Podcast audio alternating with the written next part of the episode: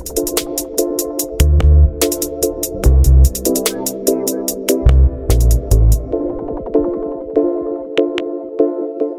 right, welcome to Big Time Basketball, the basketball segment of the Fantasy Fanatics podcast. I'll be your host once again, James.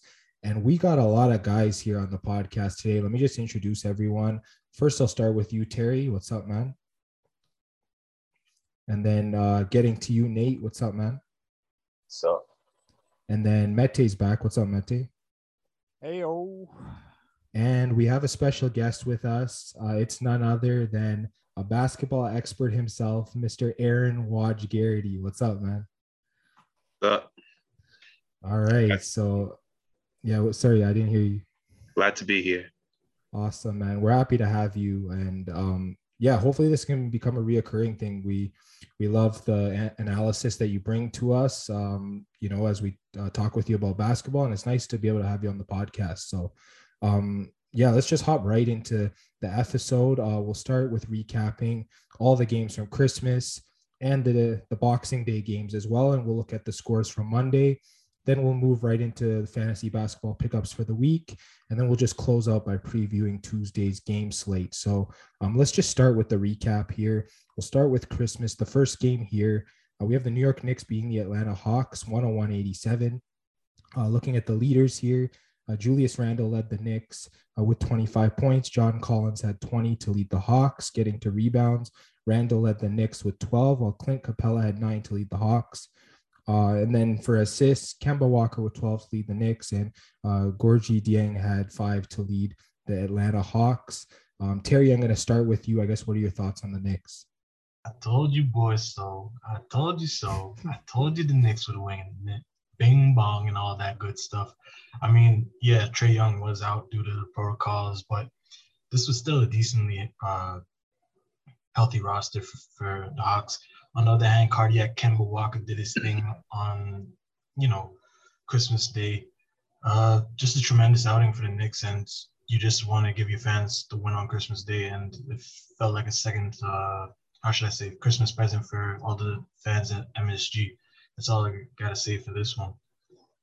All right. And I guess, Mete, I'll move to you. I guess what are your thoughts on the Hawks here?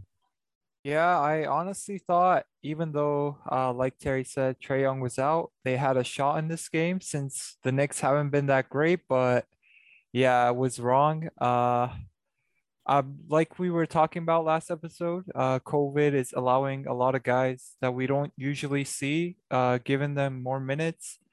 Guy like DeLon Wright, uh, former Raptor, he had a great game. Uh, Cam Reddish, even though this game he wasn't the best, he's been playing really good lately. So, yeah, uh, a couple of guys who are just given opportunities and they're taking advantage of it.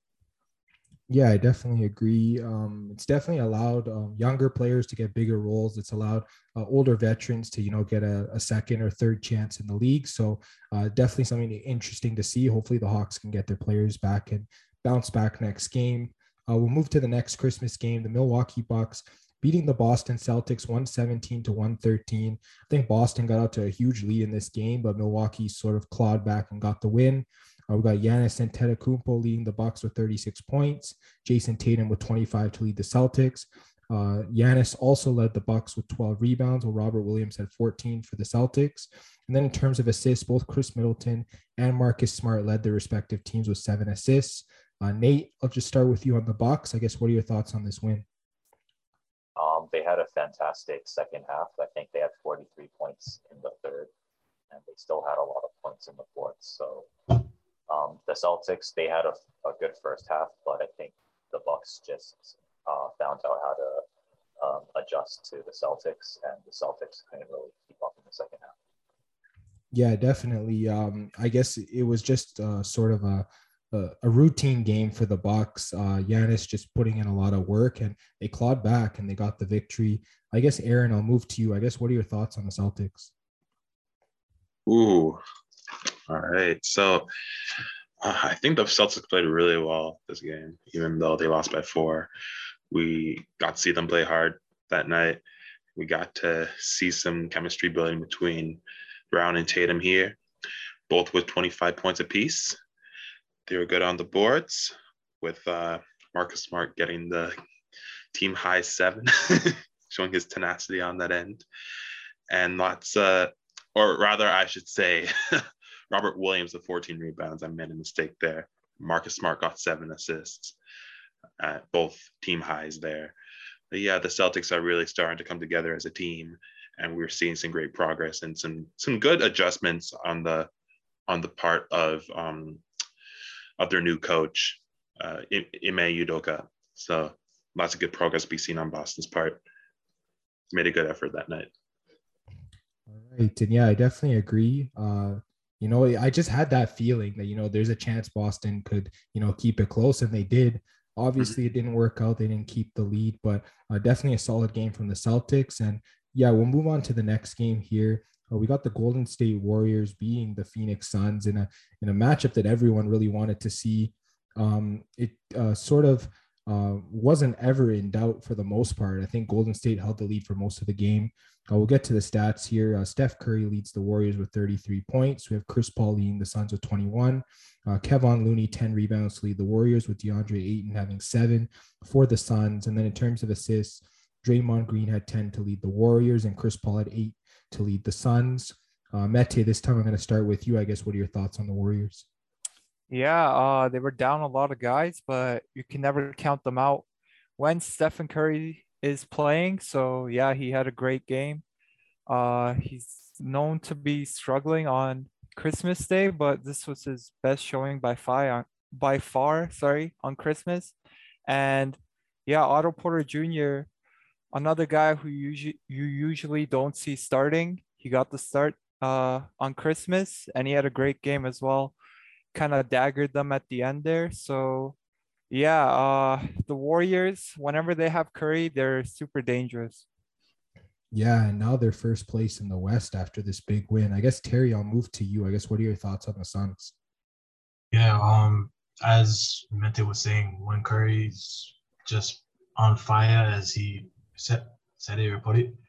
Um, it's hard to put away the Golden State Warriors in general. Uh, they did have the lead at probably a few points going into the fourth, but eventually, you know, Otto Porter just went off in that fourth quarter, and then he just turned back the clock to his winners days. But outside of that, um, you hope Devin Booker can improve his field goal percentage, even though he is coming off of an injury. Uh, 13 points. What was it? Three assists, two steals with like three rebounds as well. I mean, it was already showing, but then you're hoping for your uh, franchise cornerstone to be putting up a better field goal percentage as he only had five for 19 that night. I mean, it's Chef Curry on Christmas Day. The, and, you know, you can't do that much else outside of that. Yeah, for sure. I definitely agree with you. Uh, I think like Mete was saying, he doesn't normally have great Christmas games, but he had a really big showing here. So it was great to see. Uh, we'll move to the next game here. We have the Brooklyn Nets beating the LA Lakers 122 to 115. Um, I guess for the Nets, uh, James Harden led them with 36 points. LeBron James had 39 to lead the Lakers. Then moving to uh, rebounds, Russell Westbrook led the Lakers with 12, while James Harden had 10 to lead Brooklyn. Then James Harden had 10 assists to lead the Nets to complete his triple double, and Russell Westbrook had 11 assists to lead the Lakers for his triple double. So two triple doubles in one game here. Uh, I guess, Aaron, I'm going to start with you. No Kevin Durant, but I guess no problem for Brooklyn.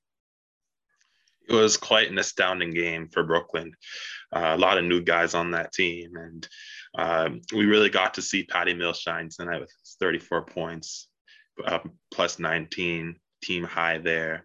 He's really stepped it up these past few games, really showing his fantasy value all the more. And I'm also impressed with DeAndre Bembry, what he's been doing on both ends.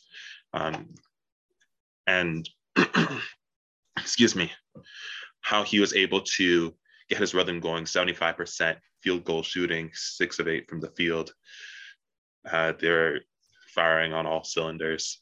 Uh, very good field goal percentage overall from most of the players on that team. They've been really, um, really amping it up offensively, which is really nice to see. And they they, they really did uh, bring a great effort this game.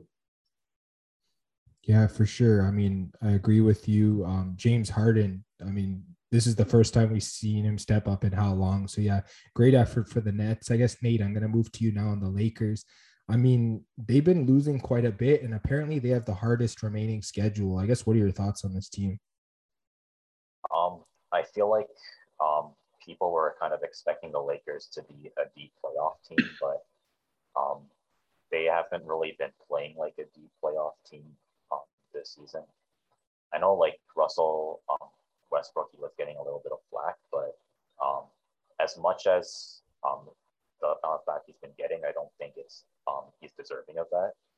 I know his field goal percentage, um, it's not really that great. He's not really much of a shooter. He's more of an inside scorer, but at least for this game, I feel like um, I would have liked to see um, some more field goal attempts by Dwight Howard and um, Wayne Elling, Wayne Ellington, because I feel like um, Westbrook played all right. Um, LeBron played pretty well. I mean, like maybe Russell Westbrook could try to increase his field goal percentage, but at the same time, he's not really a player that's known for his shooting, so can't really fault him too much for that. Yeah, honestly, when a guy gets a triple double like that, like obviously, like he's been doing it for how long and people are still hating. I feel like you got to sort of lay off the man just for the game um, sort of point the blame elsewhere because he did have a solid game. But yeah, LeBron really tried to carry this team, but they still couldn't get the win. So I'm not really sure what the Lakers have to do, but they definitely need Anthony Davis back. That's for sure. Uh, we'll move to the the last game from Christmas now. Um, it was the Dallas Mavericks against the Utah Jazz. The Jazz winning 120 to 116. Uh, we'll look at the stats here. Donovan Mitchell leading the Jazz with 33 points. Jalen Brunson with 27 to lead the Mavericks. And then Rudy Gobert, 11 rebounds lead the Jazz. Kristaps Porzingis with nine for the Mavericks. And then in terms of his assists, both Joe Ingles and Jalen Brunson led their respective teams with six. I guess, Terry, I'll start with you. I guess, what are your thoughts on Utah? Just thoughts straight off the bat. This team is relatively healthy due to protocols that are going across the NBA currently. Um, when you're playing a team without their franchise cornerstone in Luka Doncic. I mean, you're hoping to have a great night, uh, and that's what they did. Even though the game was relatively close, when you look at the score again, um, it just shows that this Utah Jazz team is going to put away those uh, close victories. Yeah, for sure. They were very healthy coming into this game. Obviously, Donovan Mitchell sustains an injury in this game. He looks like he's going to mix his, miss his next two or three games. I guess, Mete, I'll just get you on Dallas. I guess, what are your thoughts on them without Luka? Yeah, it's been tough, but for this game specifically, I was honestly pretty impressed. Like you guys said, Utah was relatively healthy. They weren't missing any of their key guys, and they're with and the Mavericks are without Luka, their uh, main guy. So, yeah, to only lose by four to one of the best teams in the NBA on the road, it's honestly I don't think it's that bad of a showing. And I'd like to just uh, give some appreciation to Kristaps Porzingis. Uh, last playoffs, we all know he didn't have the best playoffs. He was uh, receiving a lot of flack for his play, and this season he's looked much better. So, yeah, he's playing really good. I just wanted to give him some love. Yeah, for sure. They definitely need a really solid second option, and it looks like that he's sort of elevating his play to that, which is nice to see. I will move now into the Sunday slate. Uh, we'll look at the first game here. We have the Miami Heat beating the Orlando Magic uh, 93 to 83. Uh, let's look at the leaders here. Um, it looks like Gary Harris led the Magic with 20 points. Caleb Martin at 17 to lead Miami.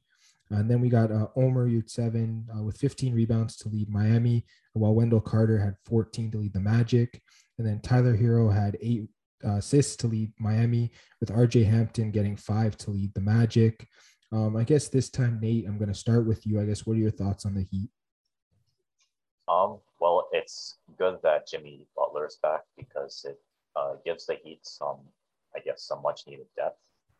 And I know this was this is just the Magic, but I feel like this is still kind of a game that they need to win because you don't want to um, lose to teams that are considered rebuilding because that's kind of it's not really uh, the best the best look for a team that's trying to be um, a deep playoff team. So um, feel like this is still a, a routine win, if that makes sense.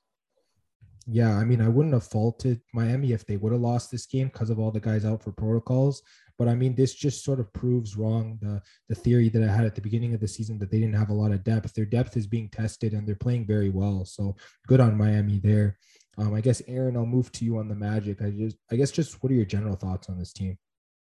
I was so excited to see Chuma play that night, but he went into protocols, so I couldn't see him go on that run he was at. He was going, he was playing really well. So it was the Magic have been uh, having a rough time between injuries and COVID. It's been it's been awful on them too. Um, but Wendell's first game back, I believe he played awesome. Uh, team high, 14 rebounds there. He's just been like on a tier this year. He really has stepped into a more refined role on this team.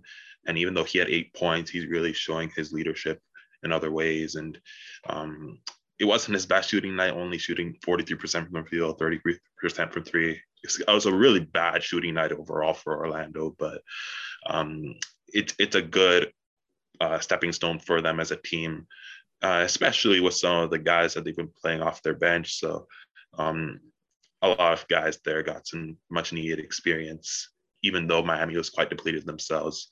This is a great um, this is a great game for Orlando uh, as they continue to build chemistry, which is always great to see for a rebuilding team. Even though you don't have a lot of their young players, it's still one and it, it's just part of the the game, I suppose. Yeah, for sure. Um, we've been talking about Orlando all season. Um, this team, you know, just uh, developing their young players, getting chemistry. Each game is a tryout, as we say, for the, all the young players, you know, sort of develop, get their minutes. And yeah, um, they shouldn't really be ashamed of this loss considering everything that's going on with them. Uh, moving on to the next game, I guess Raptors fans look away. This was a really big blowout. Uh, 144 to 99, Cleveland beats Toronto. Uh, we'll look at the stats here. Uh, Darius Garland, 22 points to lead the Cavs. Uh, Yuta Watanabe had uh, 26 to lead uh, the Raptors. And he also had 13 rebounds to lead the Raptors as well, while Denzel Valentine had nine for the Cavs. And then we have Darius Garland to lead the Cavs with eight assists, while Dalano Banton had six for the Raptors. Um, I guess um, I'm going to start with you, Terry. I guess what are your thoughts on this big win from Cleveland?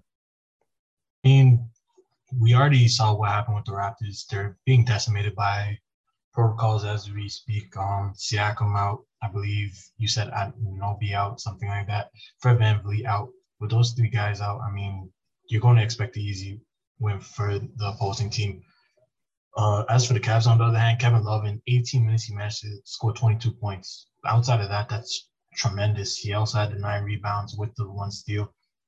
He's having a wonderful season compared to his prior years due to the fact that, I mean, let's be honest, he has been given the injury tag or the injury label that a lot of people have been saying. You know, he's known for for the past couple years. Uh, outside of that, Lauri Markkanen did great as well in his limited minutes. And then Ricky Rubio, Darius Garland, don't really say that much about that. They're going to bring the scoring off of the pick and rolls and bringing the facilitating. I mean, when you look at the bench, everyone contributed from Denzel Van, Valentine to Justin Anderson, I believe. Um, outside of that, move on to the next one for the Cavs. Yeah, they've pretty much been saying that all year. They've been playing so well. They're fifth in the East now. A really solid showing for this team. I guess Mete, I'll get to you on the Raptors. I guess just give me whatever thoughts you have.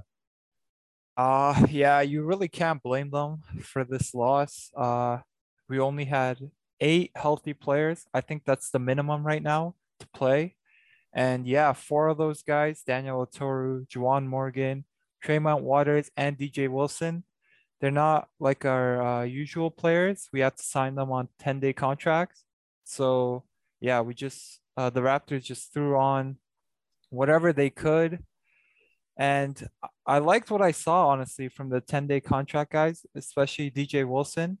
I think he's earned himself uh, a regular contract, even uh, Tremont Waters, Juwan Morgan, Daniel Oturu, they don't have the craziest stat lines, but yeah, I think they're pretty solid. And if not with the Raptors, I can see them playing on other teams and uh, maybe becoming something in the future.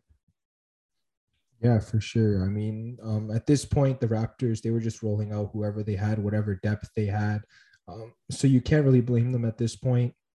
Obviously, um, they definitely need their main stars back if they want to contend, if they want to compete. But uh, that's just the way it's been going for every team at the, at this point, pretty much. Um, I guess moving on to the next game, uh, we have the Philadelphia 76ers being the Washington Wizards 117 to 96. Getting to the stats here, Joel Embiid, 36 points, lead the Sixers. Spencer Dinwiddie at 17 to lead the Wizards. Embiid led the Sixers with 13 assists, and Kyle Kuzma at 10 to lead the Wizards, uh, getting to assists. Or sorry, that was rebounds. Now getting to assists. Um, Seth Curry nine uh, to lead the Sixers, and then Spencer Dinwiddie with six uh, to lead the Wizards. Um, Aaron, this time I'm going to start with you getting to the Sixers. I guess what are your thoughts on this win? Uh, got some good, got some bad. It's been a it's, it's been like a mix of both for Philly. It's it's one of those games where they just had to be like they to they to work with what they got, you know. Um, they had a relatively decent shooting night, uh, 50% from the field as a team, and then 38.7% from three. So uh, they got some good production from their players here. Um, I was quite impressed with Embiid. Just um, I know like COVID's been like hampering his game, but he really has been getting some real nice momentum and and starting to make a real case for MVP this year. Um, starting to see flashes of what he was like last year. It's like the beast he was on the boards and in the posts. It's really nice to see like how dominant he is and, and how he's leading this team on runs. So that's been amazing. And he used like 70 70.6% from the field. So he's been dominating, even though um, they're not with Ben Simmons, they've still managed to succeed in other ways. So it's always nice to see. And then Seth Curry with 11 points, got to give him a shout out. He only shot 28.6%, but he has um, he got nine assists that game, which is great to see. Um, stepping up as a playmaker there and making up for Tyrese Maxey. Um, both played um, north of 30 minutes, so they Philly was relying on them hard this game. But um, yeah, it's great to see how um, their players are starting to gel together, relatively healthy, which is always nice to see for Philly, and uh, real, really um, starting to get on the upswing in these standings. Yeah, for sure. Uh, great game for the 76ers. I guess, Nate, I'll just move to you on the Wizards. I mean, at one point they were at the top of the East, and now they've just lost a lot of games. I guess, what are your thoughts on this team? Um, I guess they're really missing um, Bradley Beal. I think he's um, still their best player. So whenever he's he's out, it's really hard to make up the difference. And then they're going against a 76ers team with Embiid. So I feel like if they wanted to win, they'd have to find a way to contain Embiid, and that's not going to be easy when most of your centers are small ball centers. So I guess Embiid just basically beasted on the boards, and they didn't have an answer. Yeah, for sure. I mean, a great game for the Sixers. Um, this is sort of a game where, yeah, you come in and, and you got to get the win. It's a team that's close to you in the standings. And yeah, the Sixers got it done. So uh, moving on to the next game now. Memphis Grizzlies being the Sacramento Kings 127 to 102. Getting to the stats for the Grizzlies, Desmond Bane leads them with 28 points. Tyrese Halliburton has 18 points to lead the Kings. Then for rebounds, John uh, Konchar has 14 to lead the Grizzlies, while Harrison Barnes has seven to lead the Kings. In terms of assists, Ja Morant with nine to lead the Grizzlies, while, while Tyrese Halliburton has uh, seven to lead the Kings. Uh, Mete, this time I'll start with you. I guess, what are your thoughts on the Grizzlies? Yeah, they're looking great still. Uh, currently fourth, I believe, in the West. So that's that's a pretty big surprise, I'd say. Uh, I won't lie, I was expecting them probably around like the eighth seed again, somewhere like that. And yeah, we were joking about the next man up, and this time it was John Konchar, double double. A guy who usually doesn't play. He even got two steals, two blocks. So uh, he's doing it on both ends. Yeah, really impressive. I won't lie. Uh, Desmond Bane, he's looking really great this year. I think it's his sophomore year. So yeah, he's taken a huge leap as well uh, from his rookie year. So the Grizzlies are looking amazing. Yeah, I definitely agree. Fourth in the West is nothing to sneeze at. And I guess Terry, I'll get to you on the Kings. I mean, they pretty much had everyone in the lineup, and they still been like bad to mediocre every game. I guess. What are your thoughts? This is what Alvin Gentry was talking about probably in the press conference the other day. I mean, this team didn't play good straight up.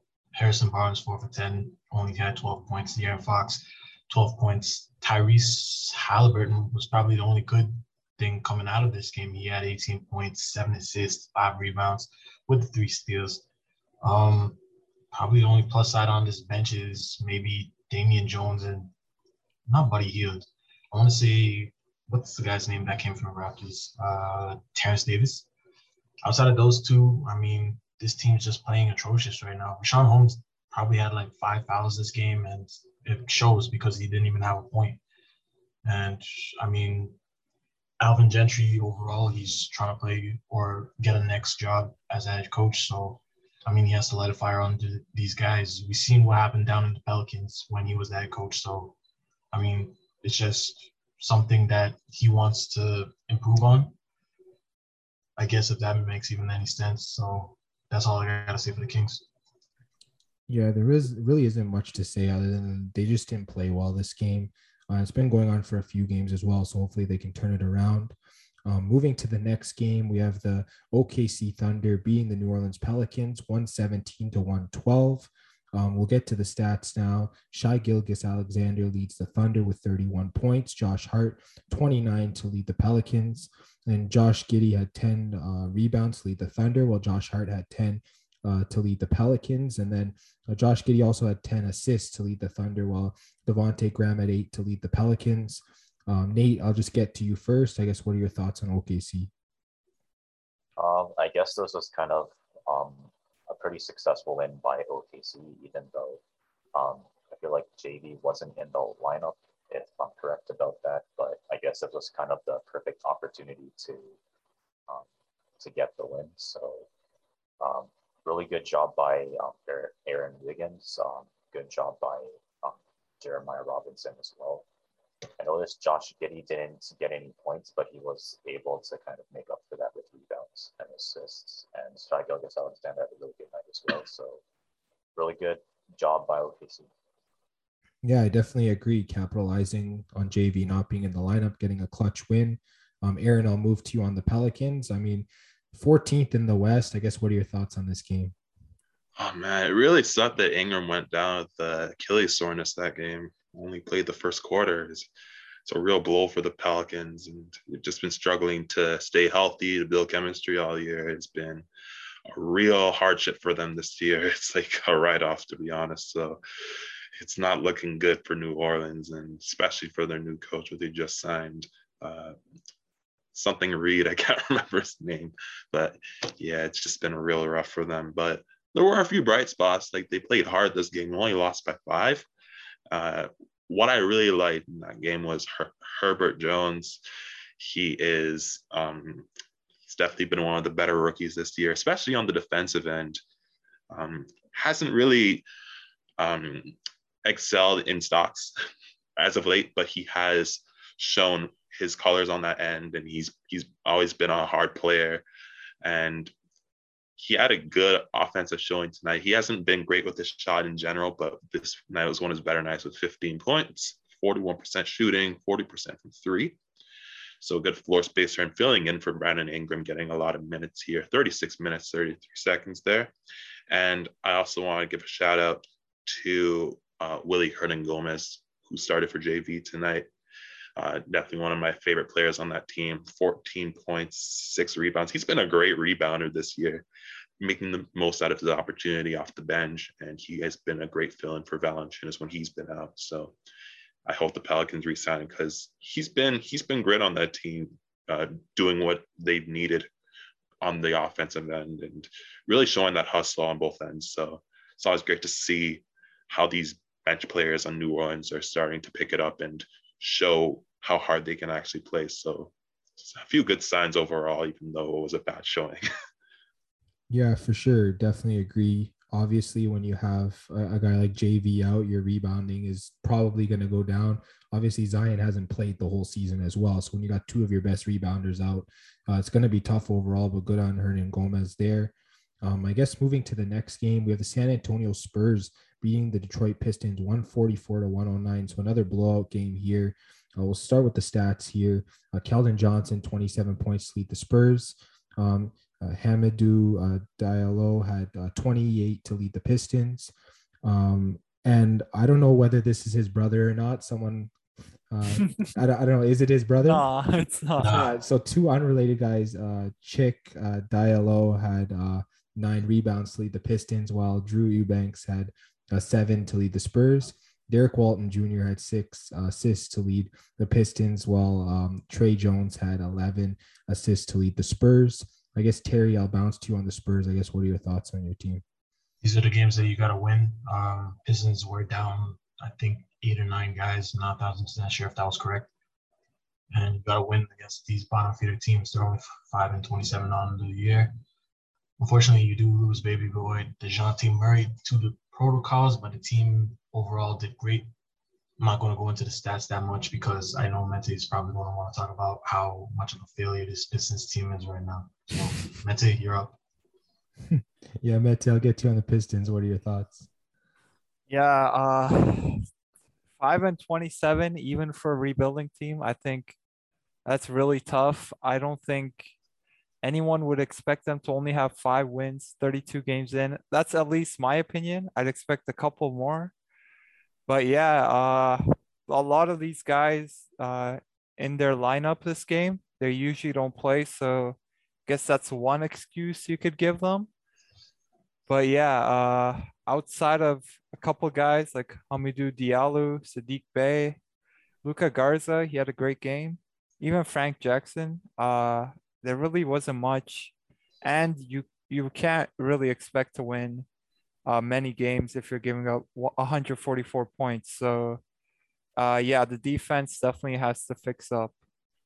Yeah, I definitely agree. But it's been like that all season for the Pistons. So, um, yeah, it, it's pretty much a, a, rebuild at this point for them. All right, moving on to the next game. Uh, we have the Chicago Bulls being the Indiana Pacers 113 to 105. Uh, we'll look at the stats for this game. Uh, leading the Bulls in points was Zach LaVine with 32, Caris LeVert at 27 to lead the Pacers. And then in terms of rebounds, Nikola Vucevic 15 to lead the Bulls, and Domantas Sabonis had 16 to lead the Pacers. Then in terms of assists, Zach LaVine five to lead the Bulls, and Caris LeVert had nine to lead the Pacers. I guess uh, Aaron, I'll get to you first. I guess what are your thoughts on Chicago? Ooh, oh gosh. This is one of the most exciting teams in the league. They've been on fire as of late. um, just all around amazing production on offense, especially on offense. LaVine with 32, DeMar 24, and Vucevic was also quite good here as well. Two blocks, 15 rebounds. He has not been as good this year, but he's definitely been picking it up as of late. He's been on a tear. Uh, and it seems that all the big players, all the big time players are starting to come together at the same time. It really sucked that Lonzo wasn't in this game. he was on a good streak there, not getting protocol, but um, it was good to see Coby White fill in there. Um, even though he didn't do a lot, it was good to see like how he was flowing in the offense there. And it was also nice to see uh, Ayo Dosunmu get some minutes as well. Um, he got 23 minutes that night. Um, only scored six points, but got three of four from the field, which is great. And just doing his job as a bench player. It's good to see how their bench was doing. They didn't get that many points, but they did a lot to help the starters um, maintain their flow and their run. So it's great overall performance on Chicago's end. 56.6% as a team, which is amazing. And then 47.8 from three. So they've been like torching as of late. Yeah, I definitely agree. I mean, um, second in the East right now, uh, 20 wins on the season. Yeah, you couldn't ask for more uh, from this team based on all the players they got uh, over the off season. But I guess Nate, I'll get to you on the Pacers. I guess another loss for them. And what are your thoughts? That's kind of unfortunate because the Pacers actually played pretty well, and Lonzo was out, so this could have been an opportunity for them to try to do something, but unfortunately, the Bulls are um, too deep, especially in their starters. So it's going to be a really hard job to try to defend everyone. So it's not really um, too much that you can hold against them. I guess maybe um, you can maybe hold something a little bit against Miles Turner because he didn't get enough rebounds, but at the same same time, um, Vucevic is a really good player. So I still think they did a pretty good job overall. It's just that the Bulls are the Bulls. So yeah, I mean, uh, take it in that Sabonis had 16 rebounds even still. So, I mean, he had a great game for them as well. So, um, yeah, you can't take anything away from the Bulls. They were the better team here, but the Pacers didn't put in too bad of an effort. And then one more game on the Sunday slate, the Denver Nuggets being the LA Clippers, uh, 103 to 100. I guess getting to the stats here, uh, Nikola Jokic, 26 points to lead the Nuggets, and Brandon Boston at 18 to lead the Clippers. Uh, Jokic also had 22 rebounds to lead the Nuggets, so huge game for him. Uh, Ivica Zubac had 11 to lead the Clippers, and then Jokic eight assists to lead in all major categories for the Nuggets, and Eric Bledsoe with 10 to lead the Clippers. Um, this time, Mete, I'm going to start with you. What are your thoughts on the Nuggets? Yeah, uh, kind of pains me to say this, but I feel like the Nuggets are a one man show this year. It's literally however far Jokic uh, takes them is how far they'll go as uh, his second in command buddy Jamal Murray still out uh, for an, the unseen future. And then for this game, even they didn't have Aaron Gordon. I feel like they're still missing someone. I just can't remember. Porter, Porter. Yeah, exactly. Yeah. So, yeah, uh, it's looking really tough for them hopefully they can get a couple of. Uh, I know uh, Garrett Gordon, sorry, uh, is coming back. He should be back soon, but Porter, I think he's done for the year. And like I said with Jamal Murray, we don't know when he's going to be back. So, yeah, uh, their future, at least for this season, I don't think looks that great unless Jokic uh, just continues to carry them. Yeah, I mean, this should still be a playoff team, of course, but I guess what you're saying is they probably won't go too yeah. far after that. Um, yeah, definitely agree on that. And then I guess Terry, I'll get to on the Clippers. Um, they're going to be without Paul George for who knows how long. Um, uh, I mean, it, it really showed in this game. I guess. What are your thoughts? Yeah, um, your sister's probably going to have a better idea, or Victoria Kumar is going to have a better idea of how long he's going to be out for. Um, this team showed up as a whole, to be honest with you. Eric Bledsoe's coming off the bench. Now he's in the starting lineup and he put up 18 points. Nicholas Batum is doing Nicholas Batum things, you know, just chipping in wherever he can. Terrence Mann and Luke Kennard are going to be the guys that have to step up into the starting lineup. Um, unfortunately, in this game, Kennard had like five fouls, so that kind of limited him. That helped out Boston Jr. to get some points off the bench, had 18. But outside of that, I mean, you're going to expect uh, shortcomings like this when you lose both of your star uh, players that came from free agency. Kawhi Leonard out for the whole entire year. Paul George out. I don't know for how long. Um, just move on to the next one, and hopefully, this is a learning phase for this team. Yeah, for sure. They definitely had a lot of players out, um, and they're going to probably continue to have a lot of players out. So Clippers got to figure out something if they want to continue being one of the top teams in the West. Um, we'll now move to the Monday slate. We'll just only look at the games that have finished. Um, the first one being the Charlotte Hornets being the Houston Rockets, 123 to 99. Um, Terry Rozier leads the Hornets with 27 uh, points, and uh, Trevelin Queen has 17 to lead the Rockets. In terms of rebounds, both Christian Wood and Mason Plumlee had nine to lead their respective teams. And then Armoni Brooks had four assists to lead Houston, while LaMelo Ball had seven to lead the Hornets. I guess Nate, I'll get to you on the Hornets. I guess what are your thoughts on this win? Um, I figured that the Hornets would win. I just didn't think they'd win by this much. Um, I guess the Hornets they've been a little up and down, down lately. Um, I think Miles Bridges has been their most consistent player, but he's been out. But um, the rest of the players uh, really stepped up. I think Gordon Hayward played all right. It's not necessarily the Gordon Hayward that we used to um, remember, but he was able to get double digits, which I think is good. Jalen McDaniels Daniels played good. Mason Plumlee, Terry uh, Rozier played really well. Um, LaMelo Ball played well. Kelly Oubre played well as well. So, yeah, I feel like the Hornets are deeper, so you could expect a win from the Hornets. I just didn't think they'd blow them out like this. Yeah, I mean, great win for them. I mean, it was a big win, but I mean, Houston's uh, pretty much been one of the team that's been in the dumps all year. Um, I guess Aaron, what are your thoughts on on this team? They're last in the West right now. Well, they're without Kevin Porter. They're without Jalen Green.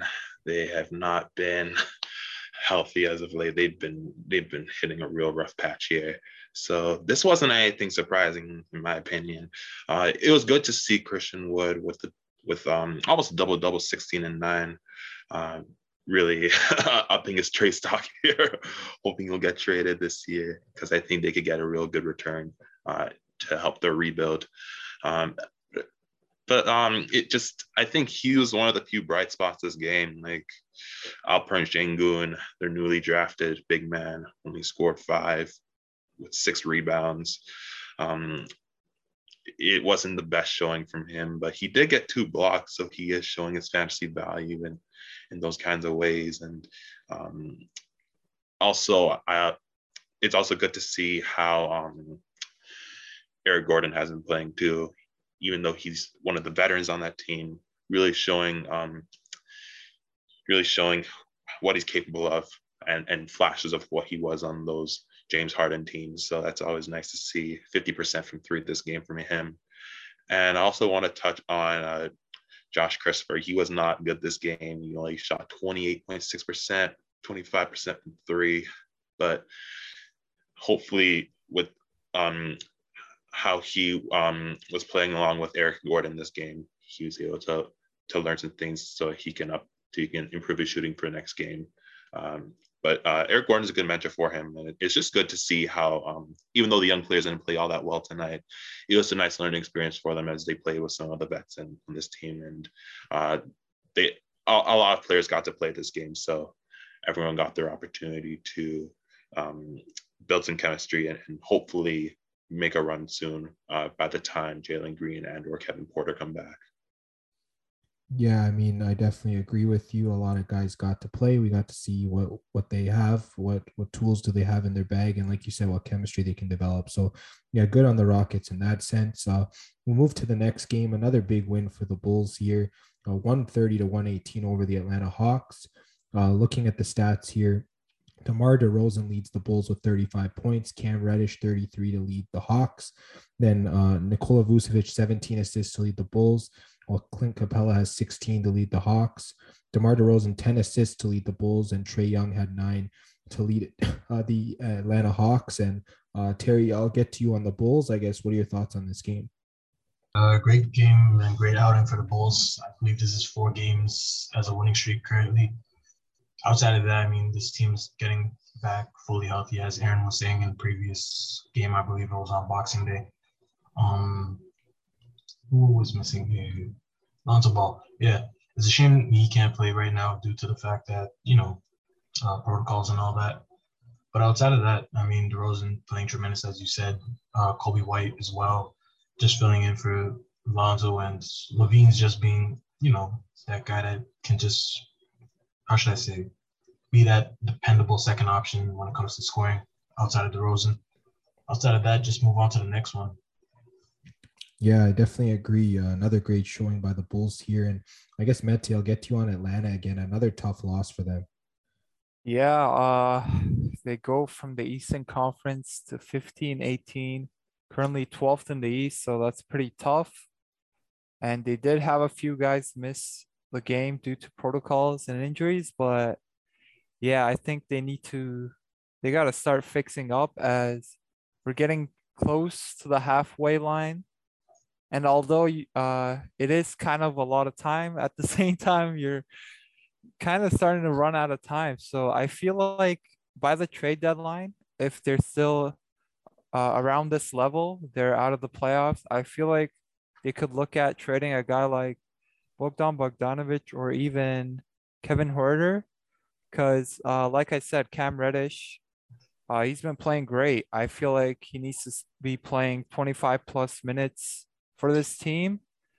And yeah, I think he could, he's been showing what he can do lately. So yeah, I think he's a big asset to this team that needs more playing time. Yeah, but uh, we can't forget there is a play in this year, so they. I mean, if they're around the same spot, they definitely still do have a chance to get to the 10th seed. But yeah, I understand what you're saying. They definitely need to pick up their play and definitely um, need to sort of push for that uh, playoff spot because even if you get into the play in, nothing's guaranteed there. So, um, yeah, we'll move on to the next game. Minnesota Timberwolves 108, the Boston Celtics 103.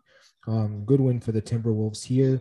Uh, your leaders for points uh, Jaylen Nowell with 29 to lead the Wolves, and Jaylen Brown at 26 to lead the Celtics.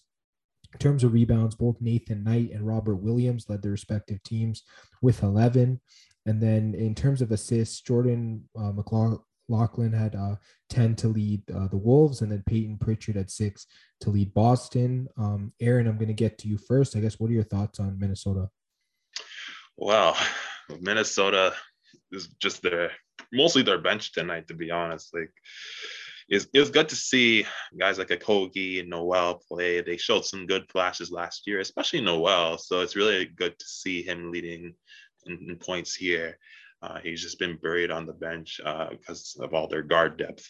But uh, Nowell really showing what he has in his bag and leading this team to a much needed win in the Western Conference. And it's, it's also good to see what Malik Beasley's been doing. This wasn't his best game, but he's been on a tear as of late. Uh, he's been like shooting so many threes and, and really on a, a tear offensively. So it's it's good to see what he's been able to do as a starter.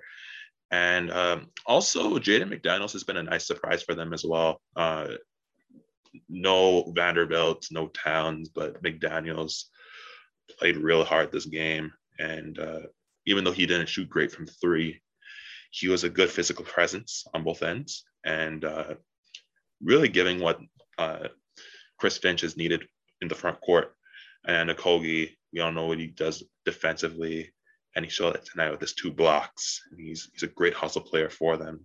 And uh, Greg Monroe, first game on the team, first game in a while, 11 points, nine rebounds, showing his flashes, what he had in Milwaukee, and uh, signs in Detroit as well. But it's, it's good to see what Monroe still got in the tank and, and what he brings as a veteran presence. So it's a, it's a great game for Minnesota to build some much needed momentum moving forward. And it's pretty funny how their bench just beat uh, Boston starters tonight.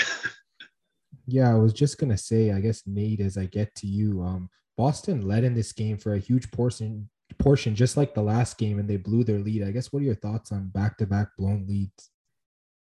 I mean, I feel like at this point, um, they might need to make some co- coaching adjustments because um, I feel like this was a game that the Celtics should have won. Like, sure, Jayson Tatum wasn't playing, Marcus Smart wasn't playing, but the Timberwolves didn't have their their starters, and the Timberwolves still beat the Celtics. So at this point, I feel like they need to kind of um, see what's going on and see if they can fix it.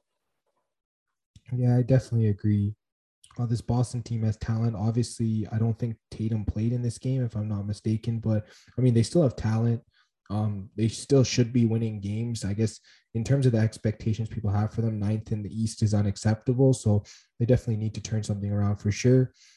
And then I guess one more game I can highlight here: uh, the Utah Jazz beating the San Antonio Spurs, 110 to 104. Looking at the stats, uh, Jordan Clarkson leads the Jazz with 23 points, Derrick White 21 to lead the Spurs. Then Rudy Gobert and Jakob Poeltl had 13 rebounds lead their respective teams. And then uh, Jordan Clarkson had five assists to lead Utah, while Derrick White had eight to lead the Spurs. Uh, Mete, I'm going to start with you.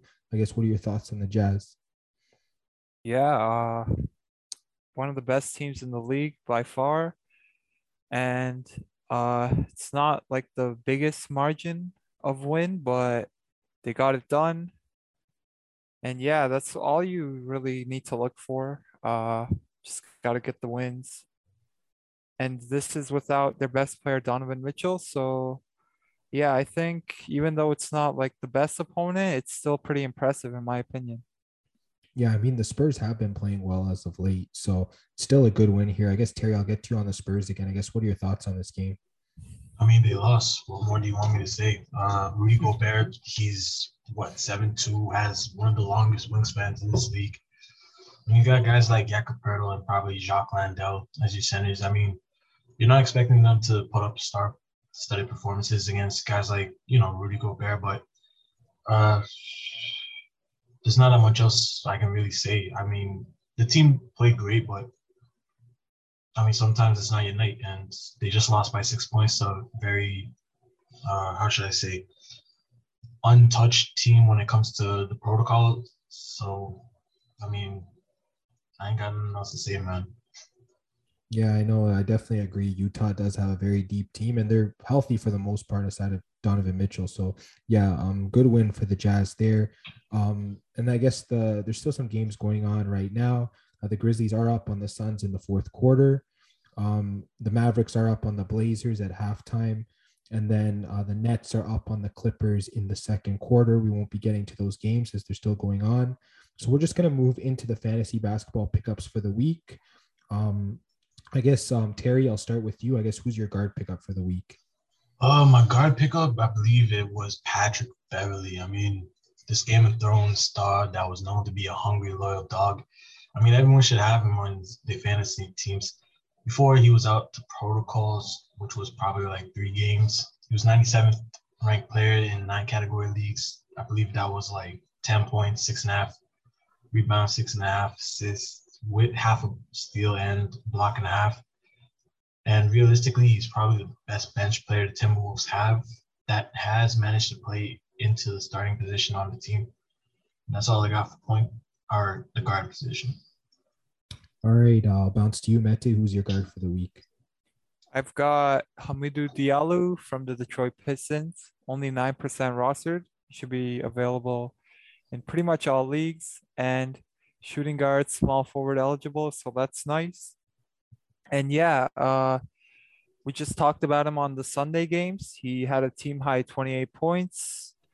Jeremiah Grant, he's out for around like six more weeks, maybe more. That was the minimum. And Diallo has taken his starting spot. So yeah, he's looking great. A couple games ago, he had five uh, steals. Sorry, and yeah, uh, he could give you contributions in all uh, in a lot of uh, categories. So I like that. I think he's a great pickup right now. All right, and I guess uh, my guard pickup for the week is Bruce Brown. Um, he can play both shooting guard and small forward, eligible um, for the Brooklyn Nets.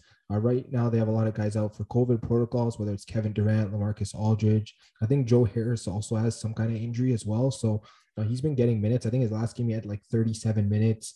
Um, he shot like over 60% in field goal, uh, perfect from the free throw line, 16.6 rebounds, four assists, one steal. I mean, you can't ask for a lot more than that. Um, he already has six points in the game that's currently going on. So, I mean, um, he's currently playing well. So, assuming Brown gets the minutes, he's a must pick up in especially deep formats, but you could possibly look at him in shallow formats as well. But I guess, Aaron, I'll get to you. Who's your guard pickup for the week?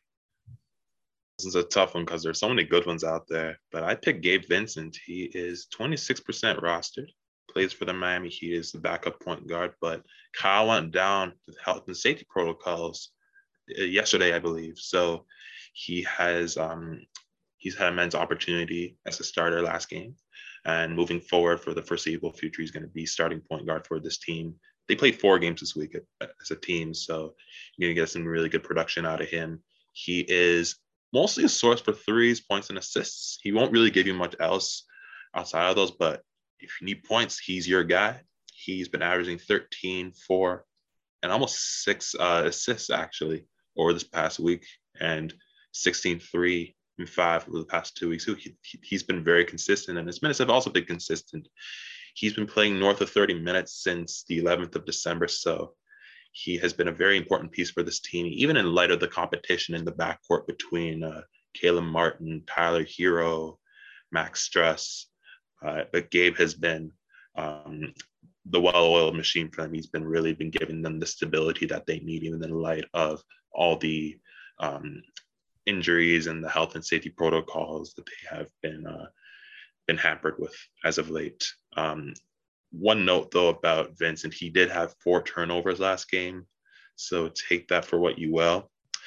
But um, it's good to see how he's getting more of a role on this team, and um, again, you're going to get some great production out of him considering that the Miami Heat play four games this week, and uh, Caleb Martin's also a good pickup if if um if for deeper leagues as well. All right, and uh, I guess I'll bounce to you, Nate. Who's your guard pickup for the week? Mike's off, man. Speak up. For the week, I think you can take a look at um, Frank Jackson. Um, he's averaging double digits in points so far, and the Pistons, um, they're down quite a bit of players. So I feel like Frank Jackson is going to get a lot of minutes. I think he's been averaging over 20 minutes uh, for the past few days. So as long as the Pistons need someone, I feel like you can take a look at Frank Jackson. All right. And I guess for forwards, Nate, I'll just bounce right back to you. I guess who's your forward pickup for the week? I guess for forward, I'm going to go for um, Eric Gordon again, 40% rostered so far. Um, Houston's uh, been leaning on him a little bit more as they're not fully healthy, and I feel like he is their best shooter. So um, you definitely pick him up. All right, and uh, bounce back to you, Aaron. Who's your forward for the week? My pick was Gary Harris, and uh, he's been really good for Orlando. I know Orlando has been like beaten with injuries and COVID. Like they've been having a real hard time, but Harris has been one of their few consistent bright spots. He's been averaging 22 and 2 on 52% field goal percentage. He's also a very good free throw shooter. He's been shooting 91% over these past two weeks and almost 87% for the month. So he's going to be very reliable for you on fantasy. And his playing time has also been 30 plus minutes uh, for as long as I can remember. so he has been a very important player on that team. And he's going to be getting three games this week. So he, him and the Orlando Magic can have um, some nice opportunity. So any player on Orlando um, would be ideal because of how many players are out on that team. And he's also a good source for threes. I'll just uh, remind everyone of that. Very good three point shooter and he'll usually get at least two every game. So he has been one of the more consistent pickups as of late. Uh, highly recommend him. All right, and I guess uh, my forward pickup for the week is Doug McDermott from the San Antonio Spurs. He can play both small forward and power forward eligible in Yahoo. It's only around 12% rostered, which is pretty interesting. Um, considering he's been pretty hot since coming back from injury in the month of December. He's been averaging like over two threes per game. Um, he's been um, his field goal and uh, like his field goal has been good, but uh, his free throw might hurt you a little bit, which is why I mostly recommend him in deep leagues.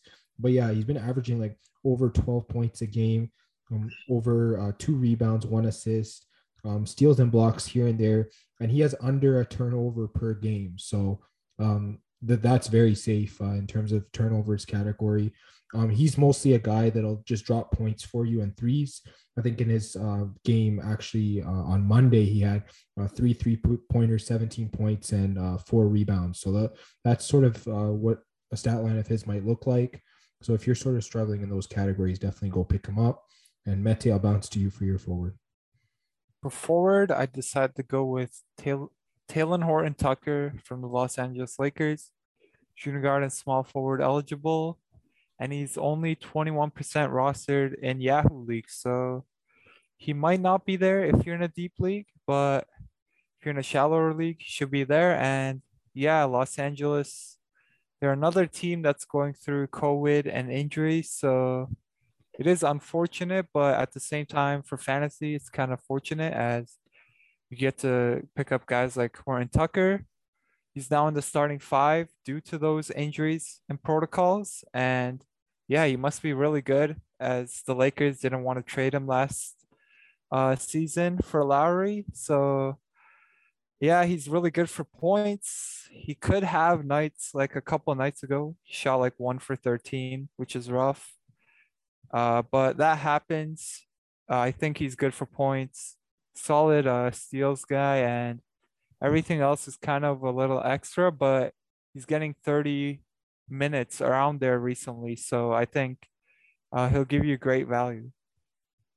Right. And uh, Terry, I'll bounce to you. I guess who's your forward pickup for the week? Yeah, so before I go to my forward pickup, Patrick Beverley owned 25% owned as of December the 27th. So just hurry up before he makes his debut, I believe, hopefully against the Knicks. Um, my forward pickup, on the other hand, is Deni Avdija of the Washington Wizards. 23% owned as of yesterday, which was Sunday, so 24% owned as of today on Monday. Shooting guard, small forward eligible, guys like Beal, KCP, and Raul Neto are all out on the perimeter for this Wizards team. So it's going to allow guys like Deni to get major playing time for the Wizards. Past two weeks, he's been a top of 100 guy, averaging, I believe, 11 points, five and a half rebounds, two and a half assists, with one and a half steal and a block. So if he's on your waiver wire, go pick him up. You won't regret it. All right, and I might as well just bounce back to you, Terry. Uh, we'll get to centers now. Who's your center pickup for the week? I'm already out of breath. Um, center pickup Omer Yurtseven, uh, 25% owned as of Sunday, 39% owned as of today on the Monday. Center eligible only uh, on the Yahoo Sports app. Don't even need to explain it. Dedmon's out, Bam's out, Tuck is still out. So Yurtseven's going to be the show down in South Beach at center. Uh, dude averaged probably 10 and a half with 13 and a half in the past week. So he should be an ad that you should not worry about until some of the bets come back on this Miami Heat team. Back to you. All right, I'll move to you, Mete. Who's your center pickup for the week? Yeah, for center, I went with Nathan Knight, power forward and center eligible. It's only 3% rostered in Yahoo leagues. Should be available in almost all leagues right now. And he plays on the Minnesota Timberwolves. Uh, Naz Reid and KAT uh, they got ruled out due to COVID and protocols, unfortunately. And Knight was the next man up. And tonight he had a really good game. He put up 20 points, 11 rebounds, four assists. He also made a couple of threes. And yeah, he's uh, showing he could give you uh, versatility in a lot of categories, which is great if you're in a categories league. And even if you're not, still putting up points. So yeah, uh, he looks like an obvious pickup for me. All right, and I guess my center pickup for the week is Marcus Morris of the LA Clippers. He's power forward center eligible in Yahoo leagues, and I mean with all these guys out for the Clippers, um, it's pretty much next man up at this point, and he's going to be getting a, his fair share of minutes in this rotation. Um, I mean, he's been pretty solid. I think um, midway through the second quarter of the Monday game, right now he has what uh, two three pointers, perfect free throw, 10 points, five rebounds, three assists. So, I mean, um, and he did that in like 15 minutes. So uh, he's already putting up big stats. He's 42% rostered as we speak. Um, he's not going to be available in deep leagues, but shallow leagues, he's pretty much a must add right now, especially if you're a Paul George or Paul George or Nick Batum owner. So, um, yeah, definitely go add this guy up. And then uh, Aaron, I'll get to you for centers. Man, center the, the center market's been really uh, sparse as of late. There haven't been a lot of good bigs, uh, so it's hard to pick one. But uh, I went with Willy Hernangomez, who I did touch on earlier. One of my favorite bench players on that team. Uh, he's going to get some good opportunity this week. He's been averaging 10, 9, and 1 uh, with Valanciunas out. not sure if he's going to play tomorrow, but uh, he's been really good um, in the front court for that team. He's been excellent in the rebounds department, especially averaging 9.3 last week and 7.6 over the two week stretch. And uh, for the four out of last five games, we've been getting at least six rebounds. So if you need rebounding, he is your guy. Uh, the field goal percentage could be a little suspect though, because he did have a really bad showing in Orlando where he only shot one for 11. But other than that, like he's has he's been pretty decent. He's just not being consistent um, with his shooting. And uh, the other thing to keep mind of is that he won't really give you much outside of rebounds. He hasn't really been much uh, with, in blocks or steals. So he's pretty much just a rebounding specialist. Uh, but for teams who need rebounds, he is the pick. And um, he's also getting 20 plus minutes. So that's a good sign. He's going to be getting a lot of playing time, and he's playing over Jaxson Hayes. So getting lots of opportunity down there, especially with how many players are out in New Orleans right now. All right, and uh, Nate, I'll move to you. Who's your center pickup for the week? I guess for the week, you can maybe take a look at Dean Wade. He is only 2% roster, so he should be available in pretty much every league out there. I'd say that he's more of a deep league um, pickup, though, as um, he is more of, I guess, a, a bench player that's getting a lot more minutes now that a lot of the guys on Cleveland are out. I think both Evan Mobley and Jarrett Allen are out, so um, Dean Wade should be getting a lot more minutes, and he has been so far. So as long as he has availability, as long as um, Evan Mobley and Jared, Jarrett Allen aren't playing, I think that in a deep league, you can take a look at Dean Wade. All right. And yeah, that's pretty much the end for our fantasy basketball pickups for the week. We're now going to move into the preview for Tuesday game, the Tuesday game slate. Um, let's move right into the first game here. Um, just looking at the spread, the Bucks are favored by 12 and a half points over the Orlando Magic. Um, Terry, I'm going to start with you. I guess uh, can the Bucks cover that, or do you think the Magic can cover? As Mente would say, I'm not a big fan of spreads that are over 10 points, but this is an Orlando Magic team that doesn't have their whole, how do you say, rotation due to the fact that protocols and all that good stuff. And the Bucks are relatively healthy. So for some reason, I gotta go to the opposite of what I usually say and what Mente says. I gotta go with the Bucks here. All right, and uh, Mete, I'll get to you. I guess which side do you like here? Yeah, I 100% agree with Terry. It's just uh, the Magic. They've got way too many guys out, so it's hard trusting them, even with a big spread. So I'm going with the Bucks as well. Yeah, I think I'm going to lean with the Bucks as well. They're definitely the healthier team. Um, tw- 12 and a half points should be decent enough for them to cover against this banged up Magic team.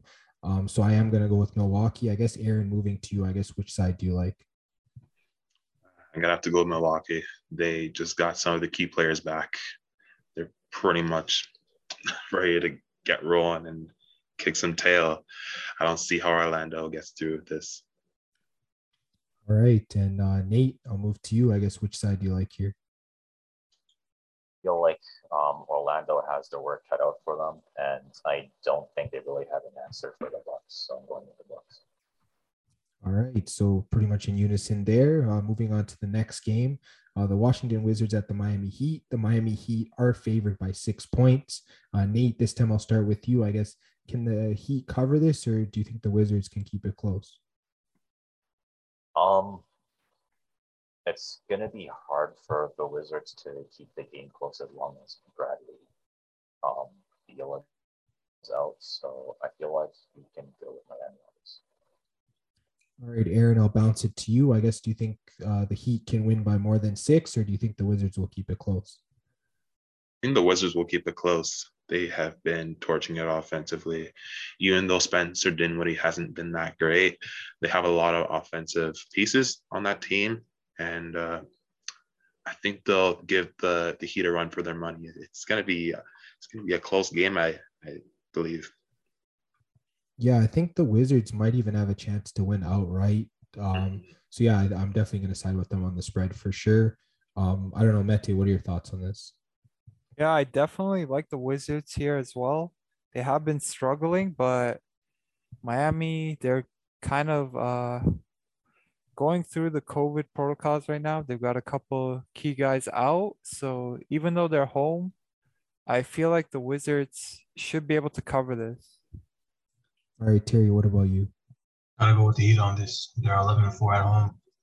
Um, the Wizards are missing Bradley Beal, if y'all forgot, and KCP.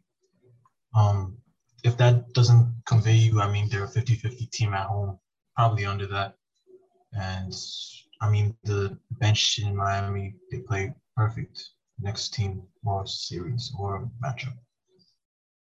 All right, moving on to the next game, we have the Philadelphia 76ers at the Toronto Raptors. The Sixers are favored by six and a half points. Terry, I'm going to start with you. Um, I guess which side do you like here?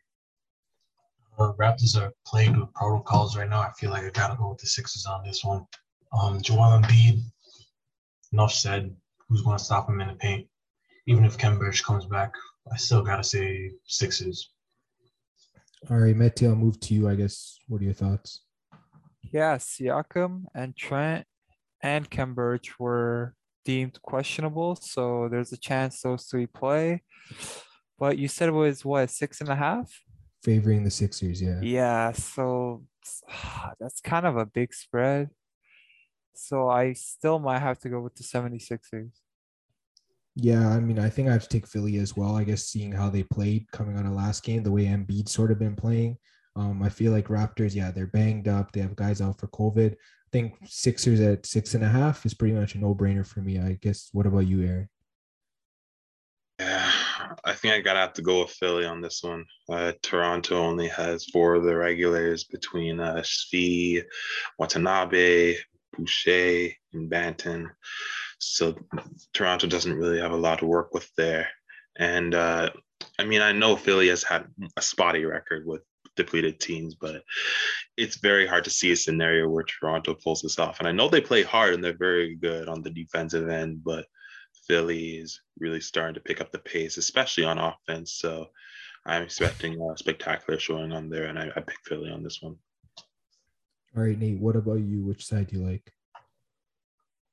I'm um, gonna have to go with the 76ers. I don't think the Raptors have an answer for Embiid.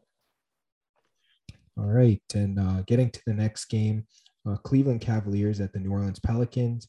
Uh, the Cavaliers are favored by four points. I guess uh, Nate, are you going to keep riding Cleveland here? Uh, might as well. Um, Cleveland's been uh, really hot, so why not keep riding them? All right, Aaron, I'll bounce to you. Cleveland favored by four points. I guess which side do you like? I like Cleveland. I just look at their front court. I don't think Willie is nearly enough to contend with the likes of Kevin Love and Jarrett Allen. I'm not sure Jarrett Allen is playing. Uh, correct me if I'm wrong there, but yeah, Cleveland's gonna have a huge advantage in the front court, and uh, New Orleans is still trying to work things out on their roster. They've just been players in and out. No Ingram. Valanciunas is a maybe. We'll see on there. It's a game time decision for him.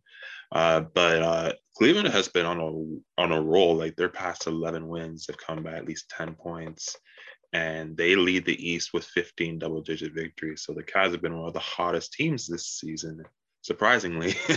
but yeah, they've been awesome. I expect them to win this game. Yeah, I got to go with the Cavs as well. You talked about the double digit victories. I mean, they've been a top five team against the spread this year. Spread's only four points. Yeah, I definitely think they can cover it. I guess, Mete, what are your thoughts?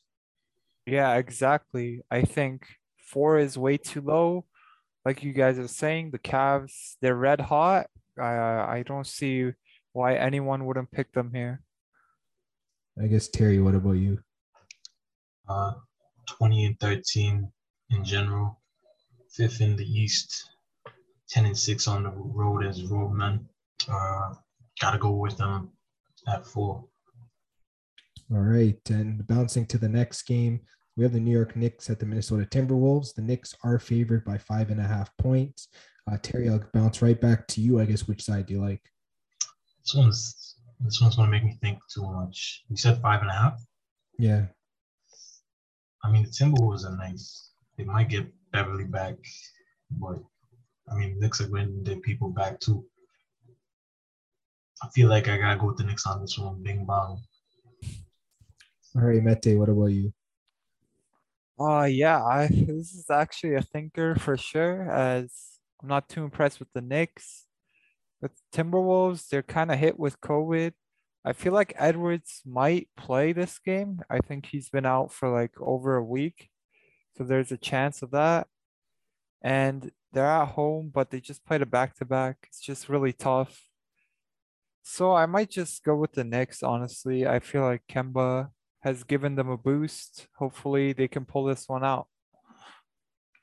I think maybe just to be different, I'll go with the Timberwolves. I mean, they did upset uh, Boston in their last game, and I mean, yeah, they've they've looked pretty good. So even without a lot of players, um, they're at home, and you said Ant Man might be back, so.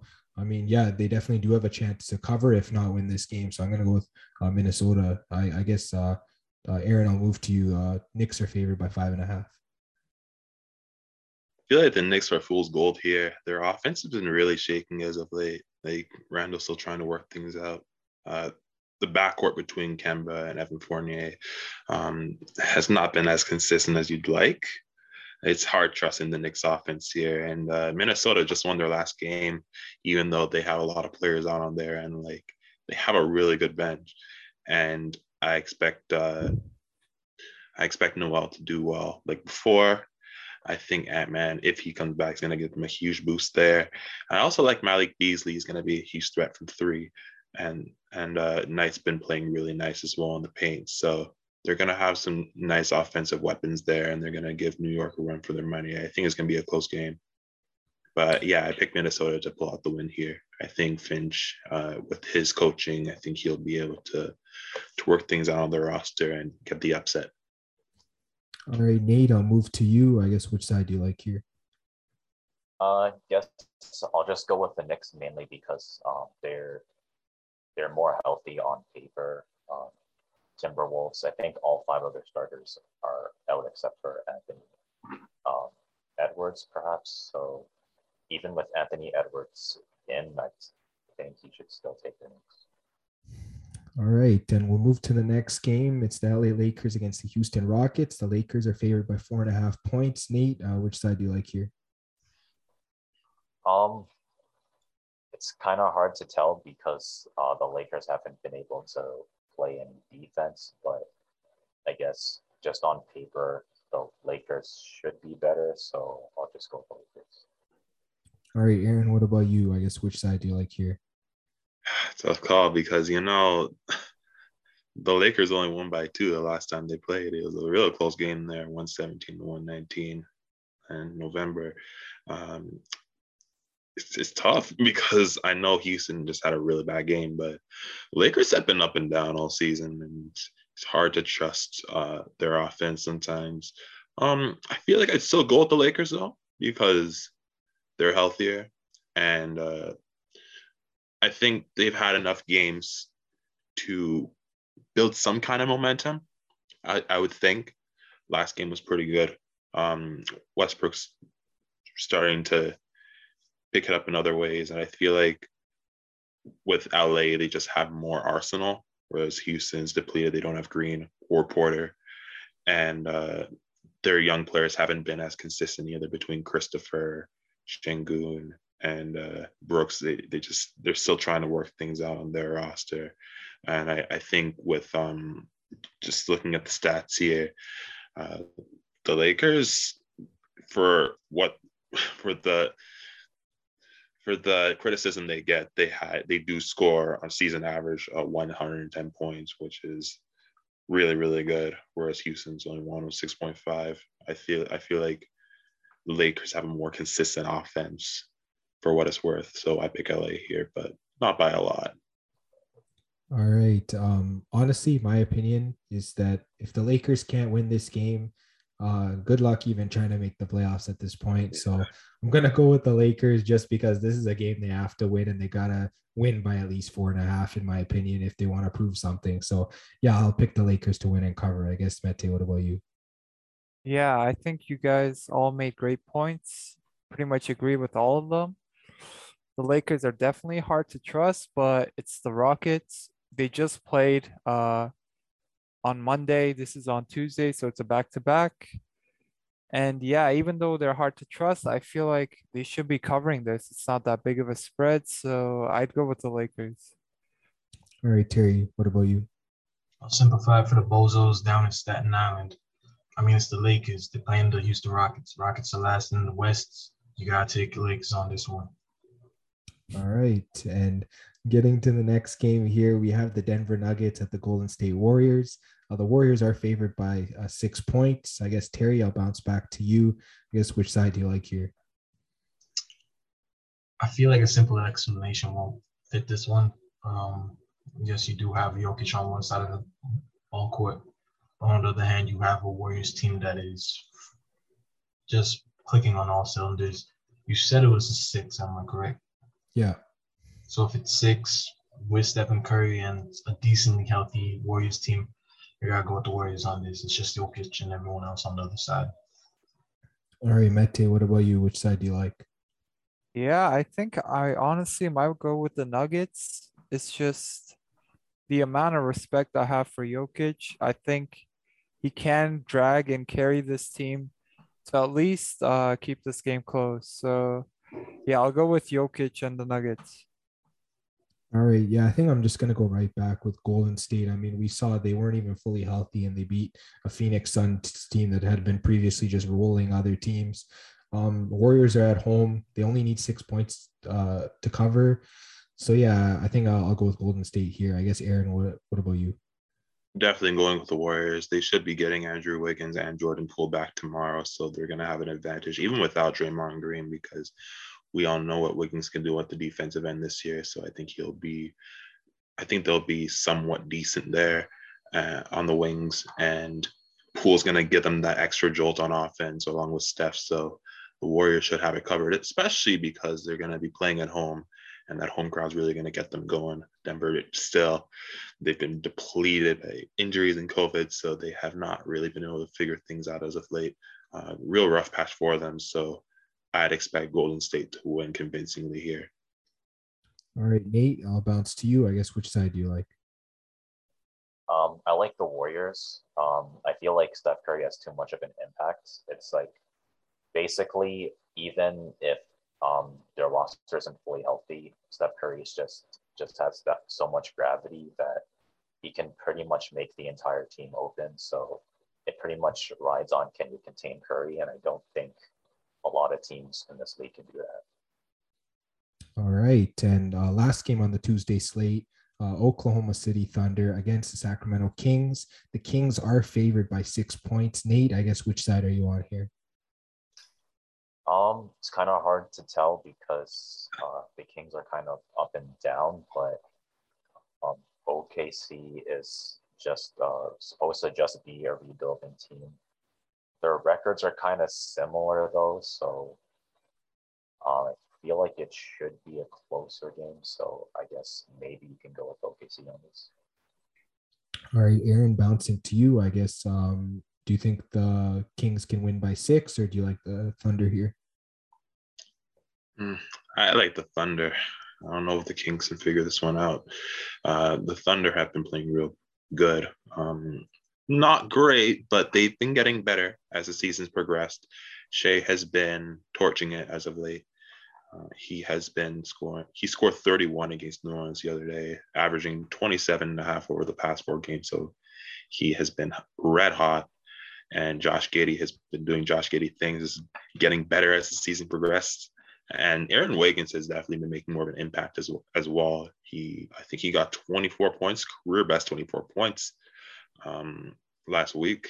So Oklahoma's offense is really starting to get it together. And uh, as we all know, Sacramento just had a real embarrassing performance the other day.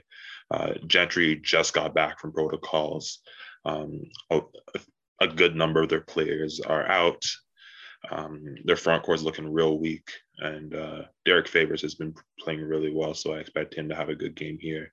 But I think uh, OKC is going to be clicking on all cylinders this game, and I, I think they're going to win um, by a good margin here.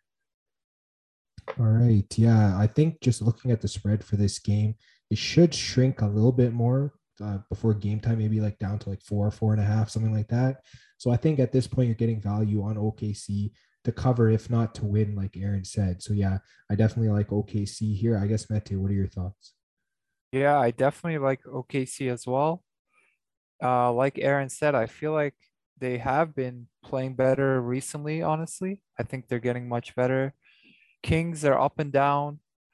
And yeah, I feel like this is a toss up. And during toss up games, I like going on the plus side, and that's the Thunder here. So give me the Thunder. All right. And uh, Terry, getting to you, I guess, which side do you like here? So on this one, I'll explain it a little bit just due to the fact that a lot of people might underestimate these guys because of what happened up against the Grizzlies. I feel like Alvin Gentry's little post game speech to the press or whatever he did is going to put a fire under guys like Fox, Hield, and Richaun Holmes to have better games. Um, foul trouble kind of played Holmes in, I believe, Boxing Day game. So I feel like he's going to bounce back this game. Give me Kings. All right. And yeah, that's pretty much the end of Tuesday's preview. And yeah, that's pretty much the end of this big time basketball episode. Um, Aaron, thanks again for coming on as a special guest. And yeah, we appreciate your analysis. Thanks for having me.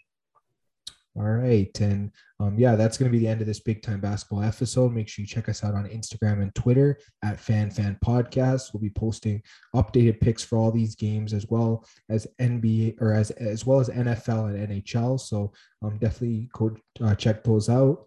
Um, also, this podcast is on YouTube, Spotify, Apple Podcasts, and Google Podcasts. So make sure you like, subscribe, share, hit the bell for notifications on YouTube. Leave us a review uh, leave us a comment, all that good stuff. And yeah, guys, um, thanks again. It was nice having you all back. Nice having you, Aaron, as well. And we'll talk to you guys on the next episode.